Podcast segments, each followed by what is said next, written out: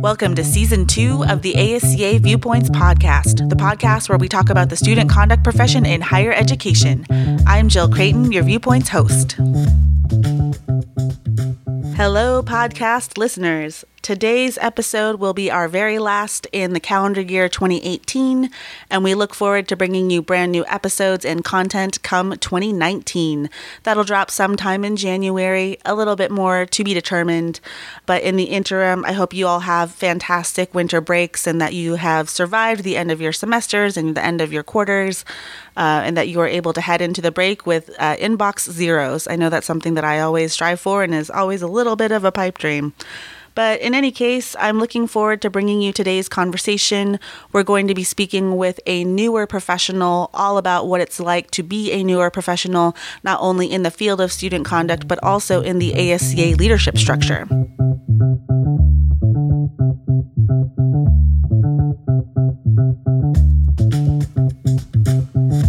Today's episode features Christina Parle.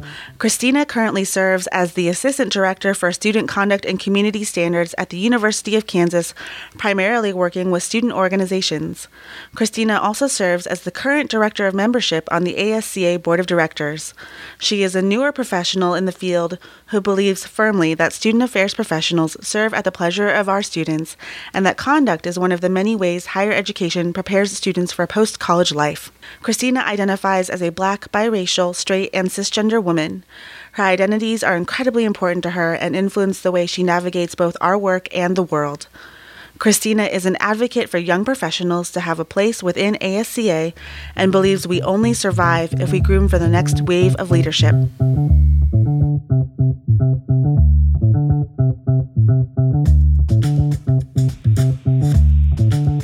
Mm-hmm. Welcome to the podcast, Christina Parle. Christina serves as the Assistant Director for Student Conduct at Community Standards at the University of Kansas, also known as KU. So, rock chalk for all of you folks that are KU fans. Welcome, Christina. Hi, how are you doing? I'm great. How are you? Doing pretty well. Thank you for asking. Christina and I are recording this conversation today, uh, two days before U.S. American Thanksgiving. Uh, so forgive us if we have a little bit of holiday break going on in our brains. Um, I think we're all working to button up our offices so we can spend time with the people that we love. But Christina and I are going to be talking today about uh, her role on the ASCA Board of Directors. Uh, she serves as the Director of Membership on the board, which is an elected position, and also what it's like to be a new professional in 2018. But before we get into all of that, per our usual show format, we really love to start with asking our guests how you got here. So, Christina, can you just share us share with us your journey from wherever you'd like to start to how you landed in your current space? Yeah, absolutely. So my journey is probably pretty similar to most student affairs professionals. You know, essentially had a really great undergraduate experience and ended up in higher ed. But I would say specifically for student conduct, I wanted to essentially when I first started college, I was a criminal justice major. And then I picked up a political science major right around my sophomore, junior year. Initially, I had wanted to be a police officer. I wanted to go into law enforcement. That was always my goal. And then I did a ride along and ended up catching shoplifters for three years. Um, so did a ride along with a police officer and landed a job in loss prevention. Um, and very quickly realized that being a police officer was just not a fit for me. And I feel like a lot of the officers that I interacted with were like, listen, I think you should go on and do other big things. And so I'm like, okay. So then I ended up picking up the political science major um, with the hope to go to law school. And then I was in a like a talk that had been brought to our institution about um, you know really needing to follow your path and have a vision and have a passion for what you're doing. Um, and then I was introduced to the world of student affairs. I'm a first generation college student. And so it was, of course, a surprise to me to know that that was a job, although I interacted with those people every day.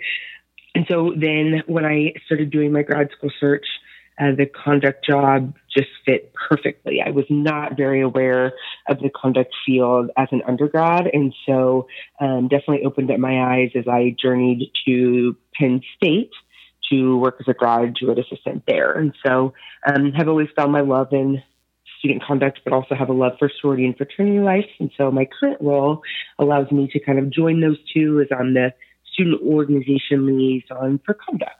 So yeah. That's amazing. I uh, I didn't know that you had started your journey as a police officer, kind of uh, aspirational goal.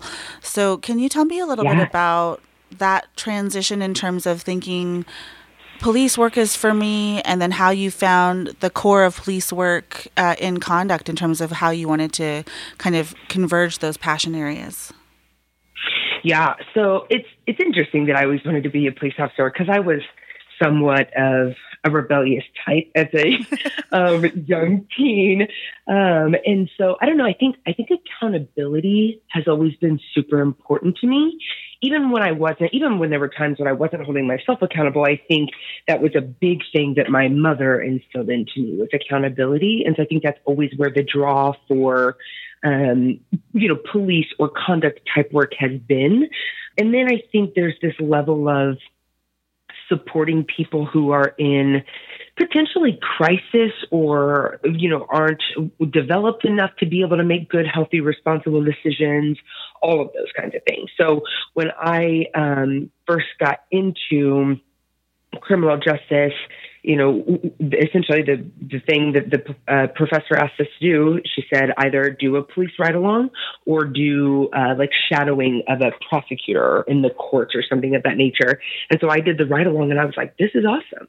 Um, and then ended up in loss prevention. And I really think what I started to learn about police work was that it was it was A, it was Z, and it was everything in between, right? Like it wasn't what I thought it was. There's a lot of like um, tedious type work or working with the community in a way that I wasn't super interested in. Mm-hmm. Um, and I was much more interested in, in doing intentional getting to know people being a part of a community type work and so i think that's really what i found in working in student conduct was the opportunity to have really intentional conversations with students about their behaviors and how do we move forward. And I think we all know like our work, it doesn't look like that every day. And there's a lot of people that walk away with no impact from our conversations just because of where they're at developmentally. Um, but I think the few and the many that we do get to reach, that's really um, heartening for sure. And how would you define your current philosophy about how you approach the work? There's a couple things. I, I have two philosophy, philosophies. My first philosophy is I serve at the pleasure of the students because without without students we wouldn't have work. Um, and I think a lot of time in student affairs, folks can talk about the bad in students and can talk about uh, the frustrating parts of students. And I think we forget sometimes that if it weren't for them, we wouldn't have jobs. And so that's my first philosophy. And my second philosophy, pretty specifically to student conduct, is um, to prepare them for post college life. Uh, I think in my own experience and then in the experience that I see in students that I work with, is that in a lot of ways, we do not prepare them for post college life. And particularly sometimes the folks who raise them or influence them in a family way are not preparing them for post college life. And I think conduct is a really good opportunity to do that um, because as I talk to most students, uh, accountability is a life skill. Um, and so it's something that you'll have to do literally for the rest of your life, whether it's with yourself, uh, with family members, if you choose to have children, um, with supervisees. It's only something that's that you're going to carry with you. And so I think conduct is a really good way that we, um, for some people, for the first time, are really teaching them how to hold themselves accountable or hold others accountable. So I, I think that's kind of where my philosophy's at and how I've gotten to this place. I really appreciate you framing it from a life skill perspective because I, I often say that in student conduct, what we do is we teach soft skills. Uh, we're teaching mm-hmm. students how to communicate, we're teaching students how to own their decisions, but it really comes down to that accountability component. And I'd love to recommend a book to our listeners. Um, there's a book called Personal Accountability Matters to All of Us or something to that effect.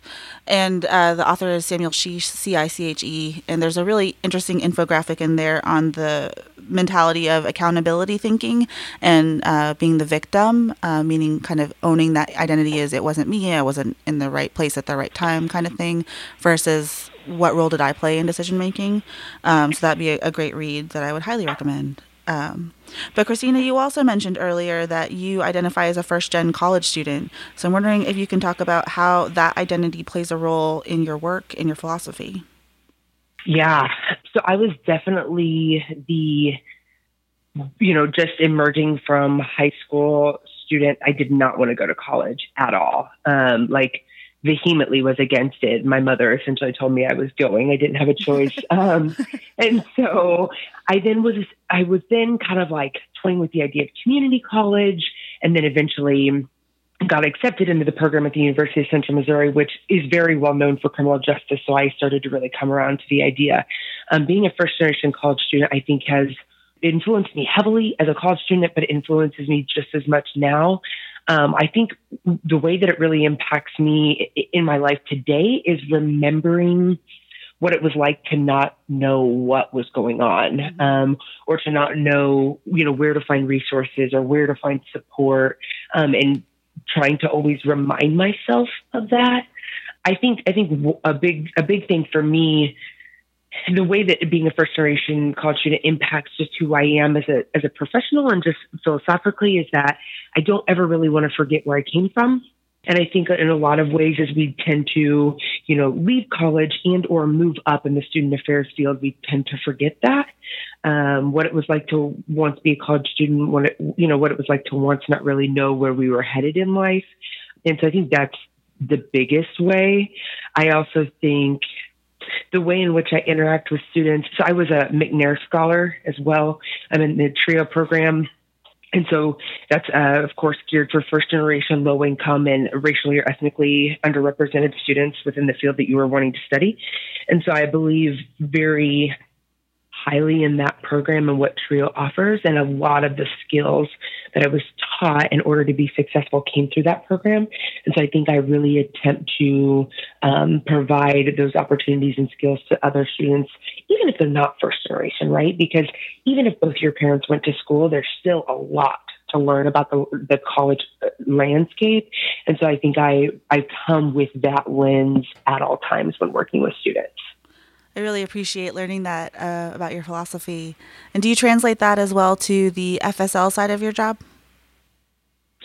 Um, yeah. So, it, of course, an interesting dynamic. The sorority and fraternity community, particularly for our majority groups, which is who I inevitably end up working with more often, since they're the larger group, uh, being like IFC and Panhellenic groups, um, is that they come with a lot more privilege than uh, I would say the general student population and or even um, some of our cultural based organizations simply because of the money, the alumni, the support from their national or international organizations. And so I think I apply all of those same concepts to when I work with them. Um, but I think fortunate for them, they're not always in need of the same support. Um, However, short story, I did have a student the other day who I was talking to, a new incoming president of a sorority, who was describing uh, another member of their chapters really having some unhealthy relationships with alcohol. And you know, clearly the student was very concerned about the other member and sharing her concerns. And I, you know, kind of stopped her and said, listen, do you know about the resources here on campus that you could connect that student to?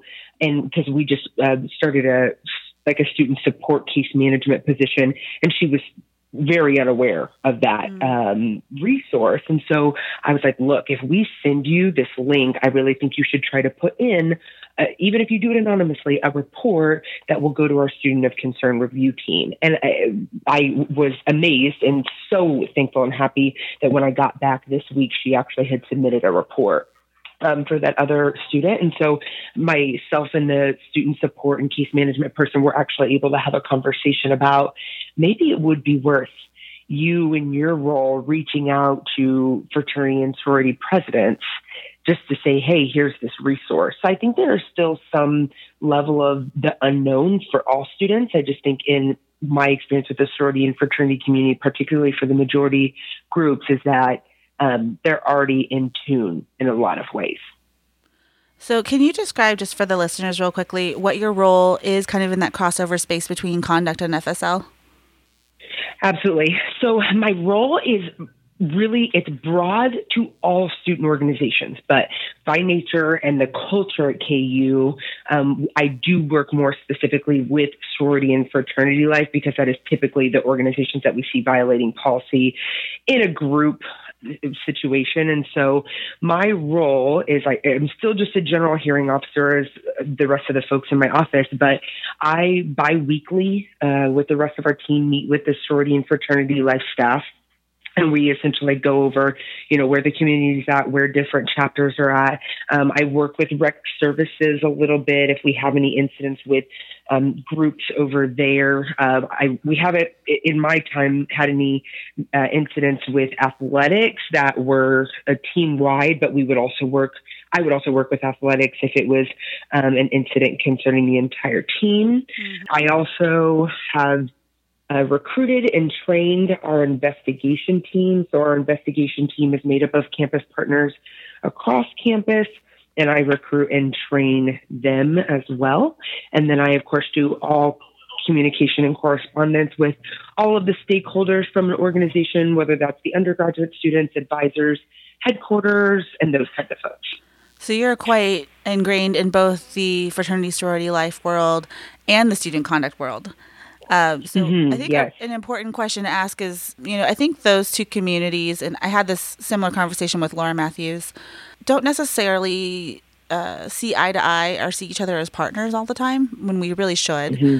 So, what do you think that each of those um, niches of student affairs need to need, need to know or need to hear about each other? Oh gosh, it's funny that you ask because I've actually I've had a couple of institutions call in the past couple of weeks just to kind of they have similar roles that I do, and so just to kind of talk about our process.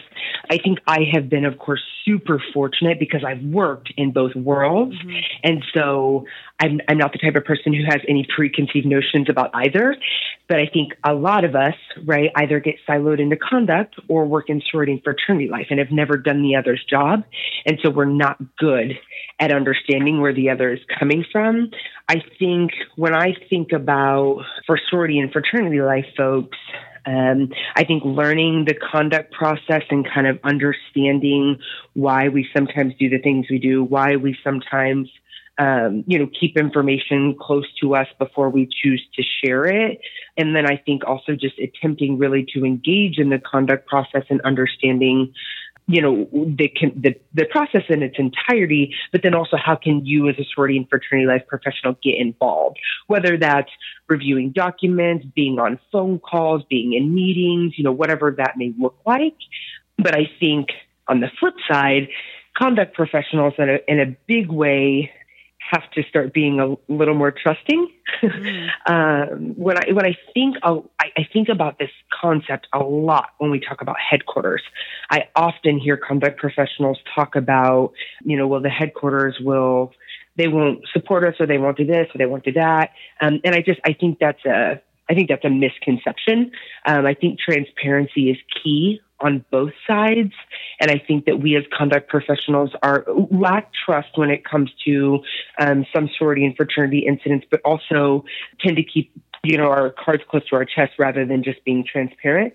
We're always, everybody's always going to have some negative situation or scenario that they've encountered. But I think um, you have the ability to have much more positive uh, experiences when you're transparent and trusting. And I also think conduct people and sorority and fraternity life folks alike both need to learn each other's lingo and that kind of thing so you can kind of understand where people are coming from and so yeah i think it's I mean, I really could talk about that forever. It's, uh, it's a concept that I am uh, very ingrained in, but that's kind of some of my general thoughts. Hear a future conference presentation in your brain there.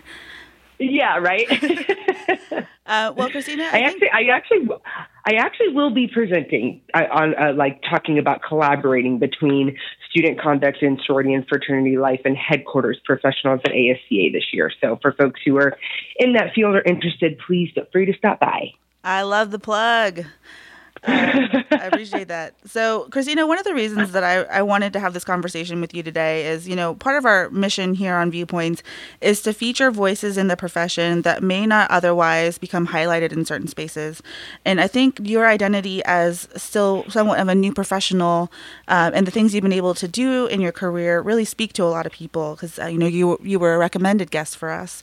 And so I'm wondering if you can talk a little bit about how you have approached navigating your journey into the profession.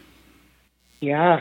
So we have this conversation, I think, a lot as a board, and it's it's it's all about how do we lift people up, how do we elevate voices, um, how do we encourage people to lead, um, and I think honestly, I have been just so fortunate to be connected to people who I have um, you know made the network that I've built essentially. Um, Danny Shaha and Kathleen Shapenko from Penn State were both extremely influential in my journey as I entered one the field, of course, but then also just uh, in creating ASC as my professional home. Um, I was, of course, also fortunate enough to have the diversity scholarship my first year that I attended ASCA, and I was a presidential graduate assistant in my second year. And I think how I've navigated it is to literally introduce myself to any and everybody that I can and just trying to be in spaces where um, I can meet new people and, you know, introduce myself and taking on when somebody says, Hey, do you want to do XYZ? As long as I absolutely can commit to it, taking on new opportunities and experiences.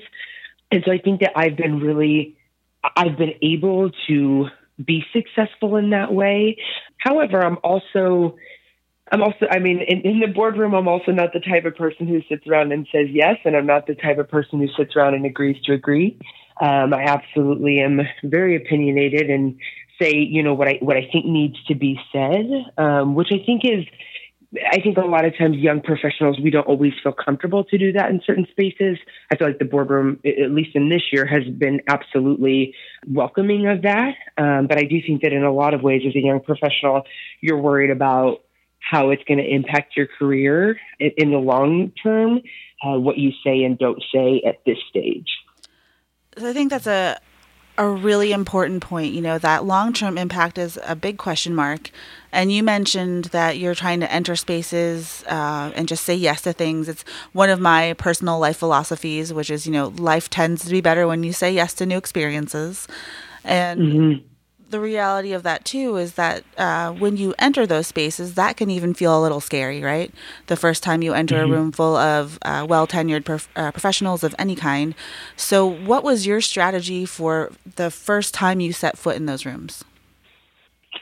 So, I think for me, it's finding somebody who I do know or, or who looks like me to be able to connect with first and then essentially tag along.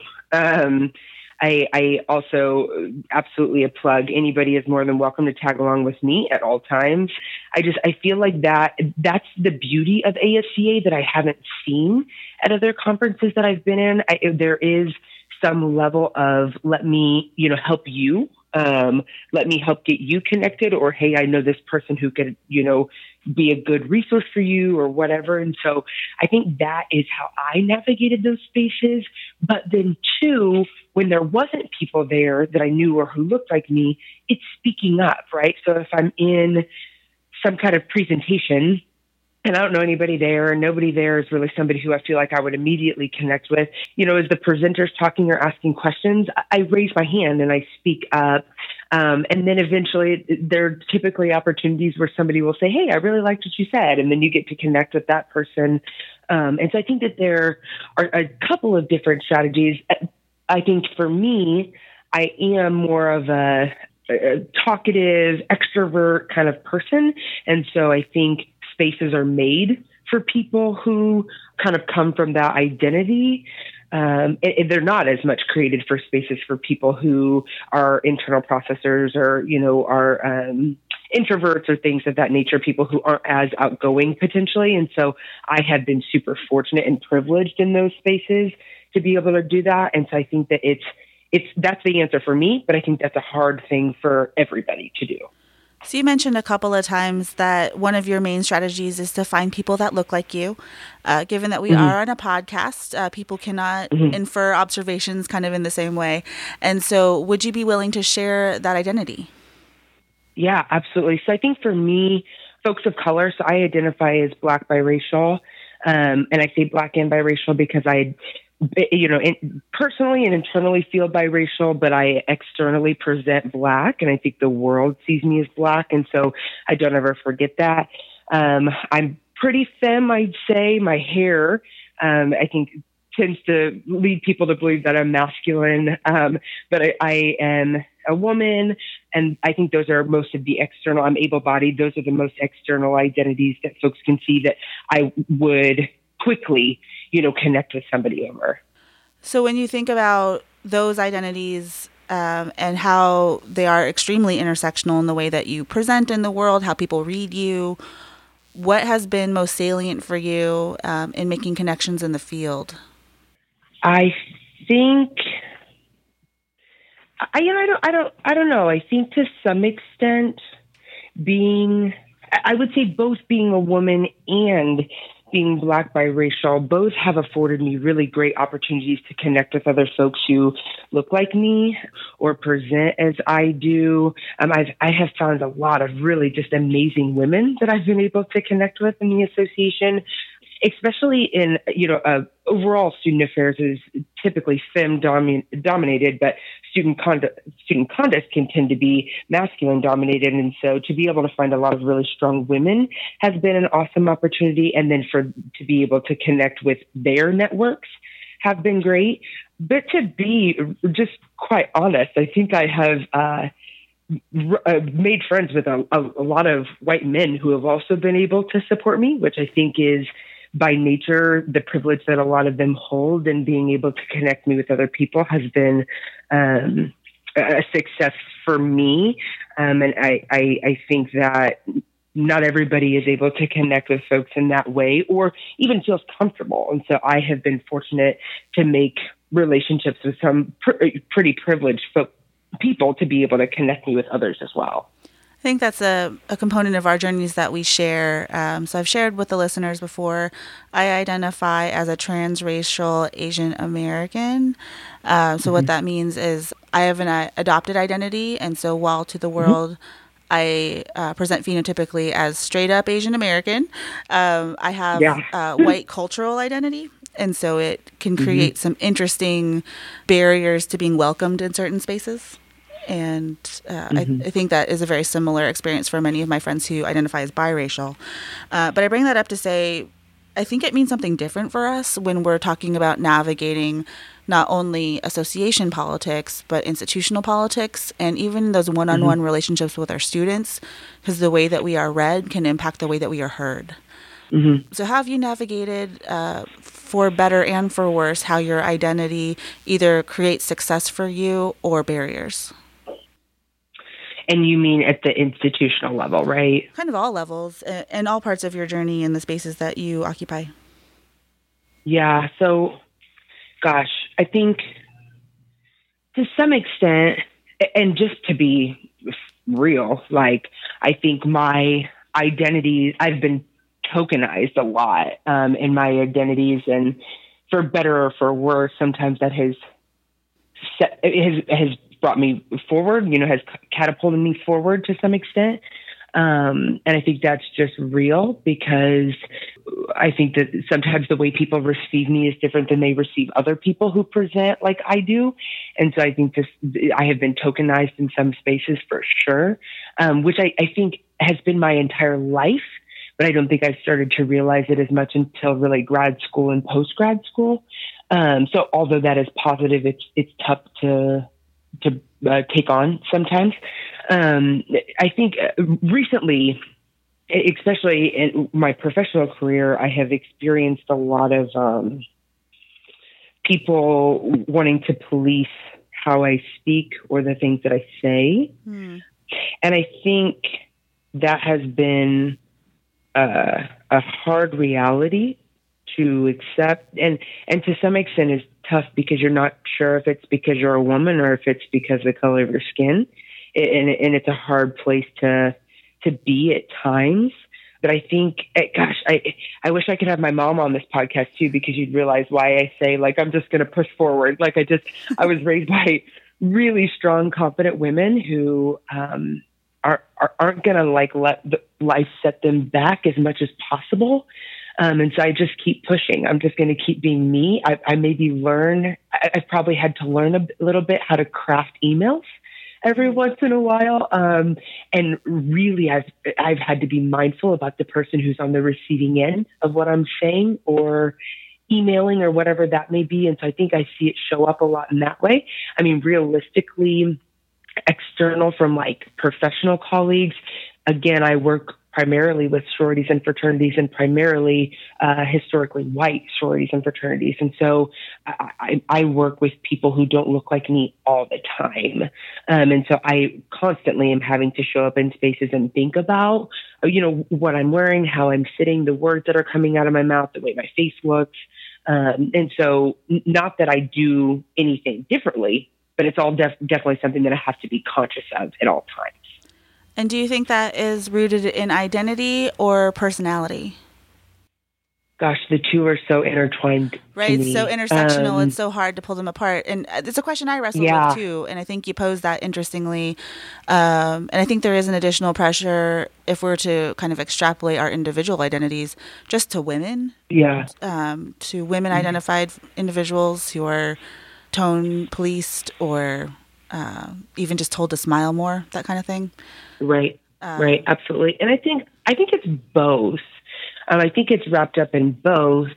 But I also think if I had white skin and had the same personality I did, people would still be offended, right? Even, even if I was a woman. Okay. So to some extent, to some extent, I think it's kind of like, oh wow, she's pretty intense or straightforward or whatever they don't like to see feminine people act like. Sure. Um, but I, I definitely think uh, it, it adds layers, right? Like if I was just a white woman and I acted like that, I think people would still have something to say because I'm a woman. But then you add this component of also being a biracial black woman and, and it adds new layers. And, and it also depends on who I'm interacting with, right? Mm-hmm. Like if it's somebody who looks like me, it's like, oh, like it, it that looks like that looks like me. You know, that's how I present or that's how I act or that's how I feel. And so there's there's just this level of like being in a world where you are constantly having to think about stuff that other people just don't ever in their life have to consider. So yeah, I think it's it's interesting. I think that uh, that sentiment I share with you for sure on the, and I think about it often from a framework of representation matters, and representation mm-hmm. uh, shows other individuals who look similar that there is a space for you, uh, that mm-hmm. your voice has a, a place, um, a systemic place, and that you matter. And one of the things um, that I found for my own career, anyway, is that uh, I get not a small number of younger APIDA identified women uh, letting me know that mm-hmm. it means a lot to them to see me in that space.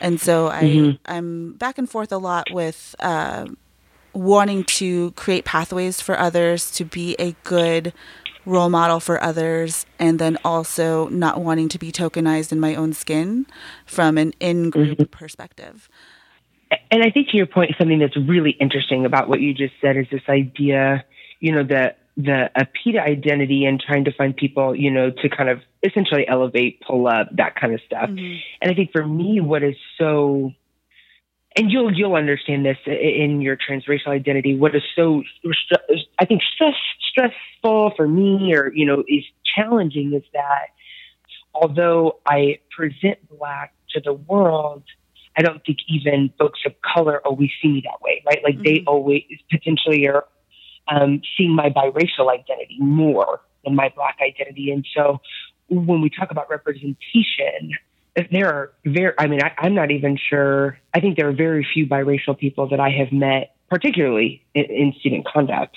or at least folks who are uh, accepting of that identity or, uh, you know, share that identity, mm-hmm. certainly. And so I think that that adds a really strange component, you know, because I, I we in the field, of course, just talk about representation pretty broadly. And I, my entire life, even today, lack true representation um, because being biracial, I think, is a whole other ballgame. Um, it's a whole nother experience within itself. So yeah. And we're seeing that broadcast to the world right now with the uh, very public wedding of Meghan Markle to Prince Harry. Yeah. I was one of the very first biracial women to be uh, hoisted into the spotlight in that way, and the very first person of color in the royal family. And so I think that identity uh, is starting to become more welcomed, which is awesome because I think that was um, a real challenge that we've had in diversity and inclusion circles for a while. Absolutely. So, Christina, I want to spend some time talking about your work with the ASCA Board of Directors, as mm-hmm. I mentioned, and we're, we've been so thrilled to have you in the room the last two years. You've done some great work. Uh, in your role of Director of Membership, what does that mean? Yeah, so Director of Membership um, is really I'll tell you the things that I work closest with. So I work closest with um, the membership committee, um, and working on the things that they're doing. And of course, there's three subcommittees, which are the recruitment, retention, and international subcommittees. So I work with them uh, pretty frequently on projects that they're working on um, and kind of help them liaise with the board, you know, if there's things that they need or projects that we maybe are wanting them to look into. And then I would say my biggest group that I really work with is are the state and regions. And I think that's a, that's been a really fun gig as I work with all of our regions, uh, including the Can- uh, Canadian region. Um, and then in addition to that, you know, as they work with their state coordinators. Um, and so that has been a really fun experience and able to just work with the membership in that way. And then just in general, I always get a lot of general emails from members who need things, um, whether it's related to registration or membership, or how do I do this, or how do I join this. Um, and so that's a pretty common piece of my work as well. Um, I work a little bit just in general in collaboration with other board members on different projects and things that they uh, that have come out of our strategic planning or prioritizing and then of course, uh, just in the generalist form is, is, being on the board, you know, um, having input, um, having opinions, thoughts, concerns about whatever it is we're talking about. Um, and so that, in my opinion, that's what the role looks like. Um, it stays pretty busy with the state and regions, um, you know, and as I as I support the region chairs, as they of course then support their state coordinators, and then the general membership. So um, it's been it has been a very fun time. It, it's funny to think about being in this role now because when I was a graduate assistant, um, I remember having a one-on-one conversation with Laura Matthews um, in uh, when we were still at St. Pete, and just having a conversation with her about her role and what she did, and just I don't even really remember how I got linked up with her. Um, but then to be in this role now after her has been a really cool experience. So. Yeah. And I'll just give a quick plug. Uh, if you would like to hear from Laura, she was just featured earlier this season in episode 2.5. Um, so I would really encourage you to go back and check it out. She talks a lot about the FEA, Fraternal Executive Association, ASCA collaboration guide on investigating uh, organizational misconduct. It's a good listen, so please check that out. Uh, but Christina, if mm-hmm. I'm a brand new ASCA member and maybe I've uh, found this podcast because it's it's a good way to get information and maybe doesn't have to be so interactive, uh, but still helps mm-hmm. me stay connected. How would you suggest that I get more involved in the association, or where would I start as a new member to uh, go beyond um, attending things and start engaging? Yeah, so many ways. Uh, so my first thought is get on our website check out our committees and our communities of practice, find the contact information for the folks who lead those groups, and um, get involved with them. Uh, you can always reach out to me if you're not hearing from people, um, and i am happy to connect folks. In addition to that, getting involved in your state, figuring out who your state coordinator is, and connecting with that person to see how you can be supportive of the state and you know the region that you potentially reside in. And then I think in addition to that, if you are able to go to the annual conference, finding ways to volunteer at the conference, whether that's you know, doing the check-in desk or working with the silent auction or whatever that may be. Um, I think there's a lot of ways to go ahead and get involved in those ways as well. I think those are most of our formal ways of getting involved, but I think also just jumping on the website and finding an email and reaching out to somebody to see how you can, uh, you know, jump in and get involved or help out is also great as well. So if I'm new to the association, I think I understand uh, what a committee is. That's pretty common structure. But what is a community of mm-hmm. practice?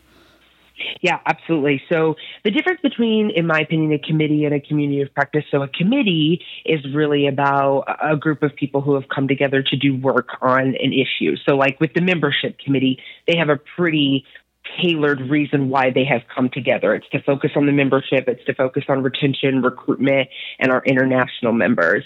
Um, when I think about a community of practice, specifically, let's use the fraternity and sorority life community of practice, that's really a bunch of folks who have a common interest um, of fraternity and sorority life, whether they work in fraternity and sorority life or whether they do a job like mine or just in general, they might be interested in what that looks like, you know, to have a fraternity and sorority life community of practice within a conduct association. Um, and I, there are some communities of practice who have things that come out as a result of work that they've done. The FEA and ASCA collaboration being a good example. But then I think there are also some communities of practice who are really there just to support each other, bounce ideas off of each other, ask questions, um, and more so just serve as really a group of folks who have a common interest. And kind of uh, flipping that over a little bit to your board work again, mm-hmm. what what advice would you give prospective board members, folks who are thinking about running for the first time, uh, individuals who might be, you know, just slightly terrified to put themselves out there like that? How would you help them navigate that process?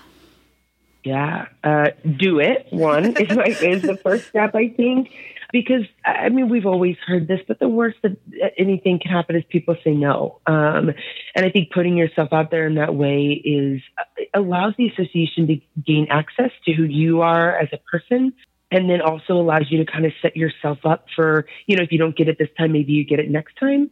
Um, and I think to some extent, I think it is important to get involved in some ways prior to joining the boardroom. I think understanding our structure um, and the benefits of being a member of a state and region structure. What are what are committees? What are communities of practice? And really understanding the association as a whole is really a good place to start. And then I think in general, just familiarizing yourself with where's this the association at now and where do we want to be. So as the board continues to work on our strategic priorities, as those roll out um, for this upcoming year, I think that's a great place to start and really understanding. And at any point, grabbing an old board member or a new board member or somebody who's currently sitting and talking with them about their experience and um, what it means to be a board member. Because I, I truly believe that everybody on the board has their own distinct and significant role. And so what it looks like for me is different than what it looks like for somebody else. Um, but at the end of the day, we're all coming together for this common purpose to move the association forward and be the leading voices in the student conduct functional area. You've mentioned a couple of names throughout our conversation today, folks that have helped mentor you or have pushed you um, to drive forward or um, have helped you hone your philosophy. So, wanted to give you some space to give any shout outs. Yeah, absolutely. Um, I already talked about Danny Shaha and Kathleen Supenko. Um, you know, Penn State is where I started my grad work in student conduct. So, my, you know, I love those people and they taught me a lot, a lot, a lot. Um, Tamara King, Bonnie Shade, Akila Jones, uh, Katika Harris, Karen Joshua, those have all been prominent um, black women, I think, who have uh, paved the way for a lot of us. Uh, Veronica Sales, I think all of those have been great people who have um, shown me that it's possible and who continue to show all of us that it's possible. Um, Omar Staras Torres um, has been a, a great uh, friend to me, family to me, and has continued to support me in my endeavors within the association. Uh, Kathy Cox um, has been a phenomenal mentor and friend, along with Martha Compton have been great to me, especially in my work in the boardroom and I think supporting me when sometimes I think I probably talk too much um, and telling me that it's okay and that my opinion is needed. And so um, I, I inevitably have probably left several people out. Um, but those immediate or the immediate people that come to my mind um, who have been uh, pivotal in the way that I do my work. And then, of of course, my supervisor, Lance Watson, would probably be the last person that I would shout out as he's the person who nominated me for the director of membership role and believed in me when I was like, there's no way in heck that I'm getting that um, role. And so he really believed in me and uh, encouraged me to uh, move forward. And so very excited and more, more, I am so privileged to be able to have the people that I do in my corner and supporting me. Well, I really appreciate you having this dialogue with me today. Uh, it's not very frequent that I get to have these kind of deeper dive discussions with folks who share complex identities and really be honest about that. So uh, I hope that the listeners enjoyed kind of hearing two women of color just processing their experiences a little bit. But we always mm-hmm. like to close the show with asking our guests what you are reading. Yeah, absolutely. So I am currently reading the new Jim Crow. Um, I've been reading it for a while. Reading is not my best form of uh, just really doing things, um, but I've been reading. I've been reading the new Jim Crow, um, and honestly, in doing conduct work, and as somebody who's a criminal justice major, uh, to learn more about that has just been uh, so cool and so eye opening. So um, I've really been loving that book, and absolutely encourage folks who have not had the opportunity to read it to do so. Do you know the author off the top of your head? Oh gosh. No, I knew you were going to put me on the spot. I should have looked it up. No worries. Um, uh, well, the new yeah, Jim Crow. I was just say, I'm sure we'll figure it out. Um, it's uh, off the top of my head, uh, not coming to me. Michelle. Yeah, Michelle Alexander's her name. I was like, I knew it started with an M. Michelle Alexander. Awesome. Uh, well, yeah. Michelle Alexander's book has been out for a while. It is a bit of a heavy read if you haven't checked it out yet. Yes. So just make sure you're in a good um, kind of psychological mental health space uh, before you dive in that mm-hmm. journey. Um, and then finally, Christina, if folks want to reach you after the show today, how can they get a hold of you? Yeah, absolutely. So any any social media platform you want to find me on, it's Christina Parle. P is in Paul, A R L E. Everybody thinks it's parlay, but it is Parle like Carl, but with a P. So for anybody who knows me and doesn't realize that's my last name, uh, there you go. Um, and then if you want to reach me via email, it's cparle, the number three at gmail.com. Great. And if you'd like to reach the podcast, you can tweet us at ASCA Podcast. That's at ASCA P O D C A S T. Or you can email us at ASCA Podcast at gmail.com. Thank you so much, Christina, for sharing your viewpoint. Thank you. Next time in 2019 on the ASCA Viewpoints podcast, we will have a couple of guests lined up, and I'm just not quite sure what order we're going to drop them in yet. But we will be featuring Beth Devonshire, who works for D. Stafford and Associates and also writes the ASCA Law and Policy Report. We'll be speaking with Sean Gallagher, who is our incoming ASCA president, and we'll be speaking with Katika Harris, our director of diversity and inclusion, and Christine Simone, our conference chair. So, a lot of exciting things lined up for 2019. And again, I'm not sure what order we're going to drop them in just yet, but we look forward to bringing you that content come the new year. Happy New Year, everyone. This episode was produced and hosted by Jill Creighton, that's me, produced, edited, and mixed by Colleen Mater. Special thanks to New York University's Office of Student Conduct and Community Standards and to the University of Oregon's Dean of Students team for allowing us the time and space to create this project. If you're enjoying the podcast, we ask that you please like, rate, and review us on Apple Podcasts or wherever you get your podcasts. It really helps others discover us and helps us become more visible in the general podcasting community. If you have suggestions for future guests or would like to be featured on the podcast yourself, please feel free to reach out to us on Twitter at ASCA Podcast or by email at ascapodcast at gmail.com.